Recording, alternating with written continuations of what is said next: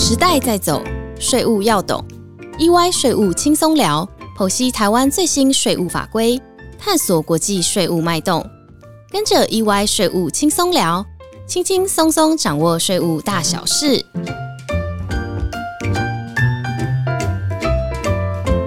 嗨，大家好，欢迎收听 EY 税务轻松聊，我是安永元方国际法律事务所资深律师黄向成 Sean。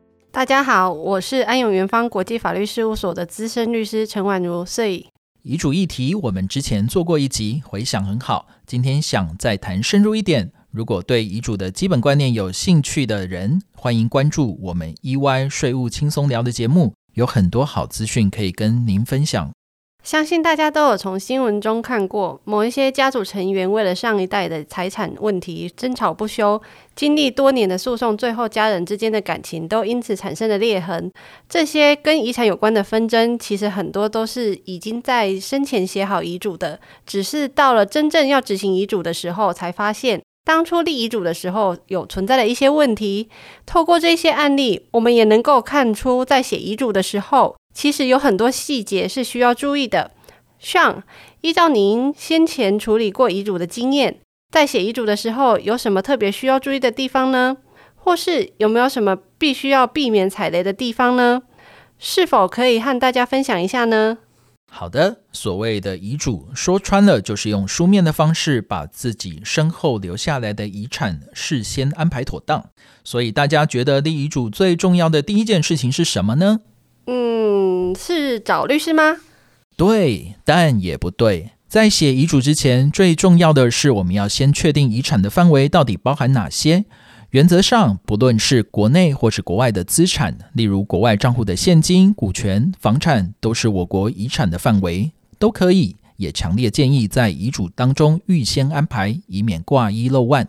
如果是全球的资产都要纳入，那岂不是很容易有漏吗？像根据您的经验，可以怎么进行比较保险呢？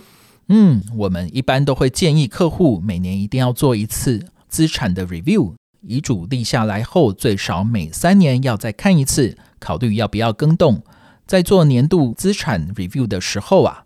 你最好委托律师跟会计师一并就目前的资产配置做适法性跟税务风险的总体检。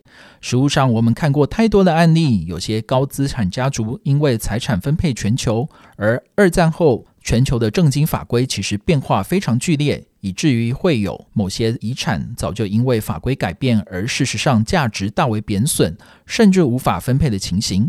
你想想啊，长辈可能遗嘱二十年、三十年前就立了。那是以当时的概念、经济价值所做的分配，以至于长辈当时是十分公平的一片美意，到现在反而变成是差距过大、引发争议的开端，其实是得不偿失。除了做年度资产总整理外，还要整理些什么呢？嗯，我都会建议客户在你做资产总整理的时候，同步多关心一下自己的孩子、孙子的生活状况。现在人啊，其实忙起来，有时候父子一年见面聊天可能没几次。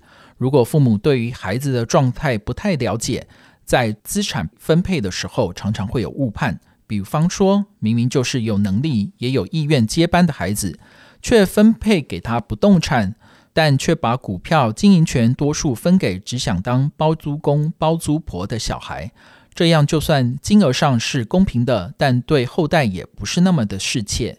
其实一般来说，父母很有可能比较喜欢某一个小孩，或是某两个小孩，或是在晚年的时候是固定由某一个小孩来照顾的。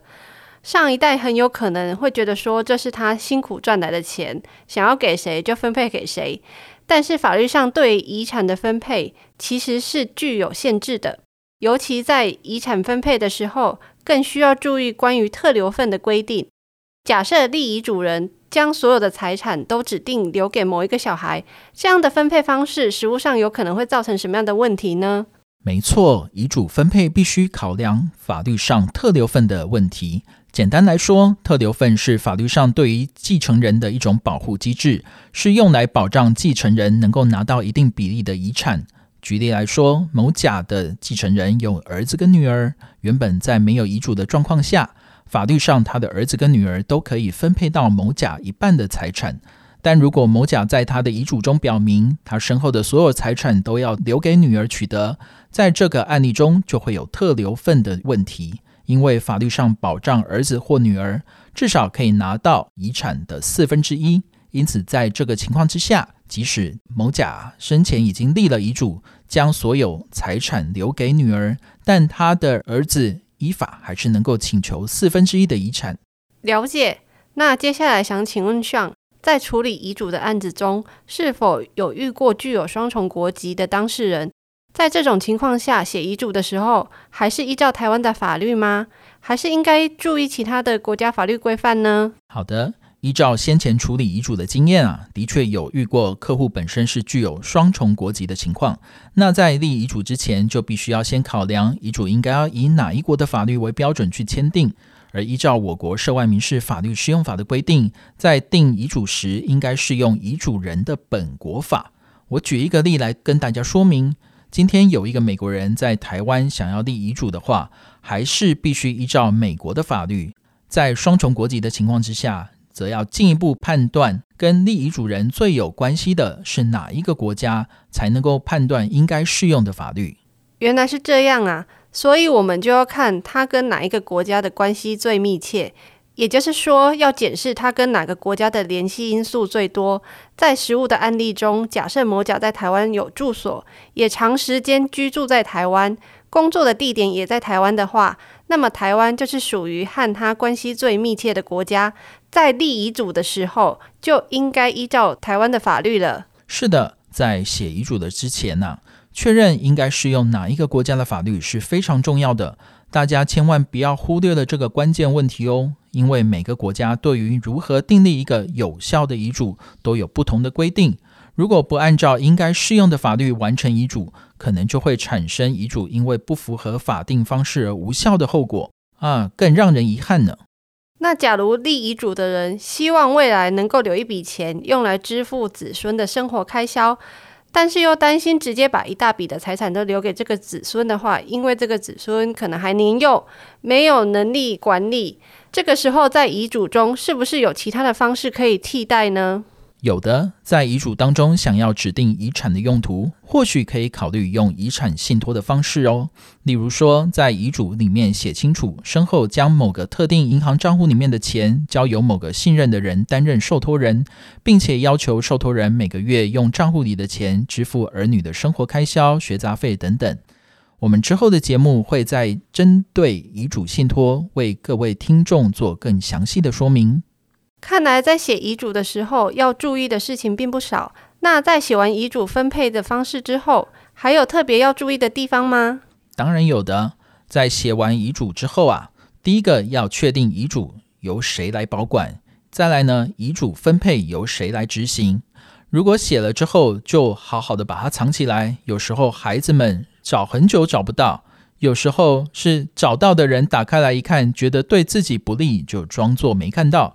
因此，我会建议在遗嘱中要指定遗嘱的保管人，同时也要安排遗嘱执行人，而且事前要让家族中每一个人都知道遗嘱保管在哪里。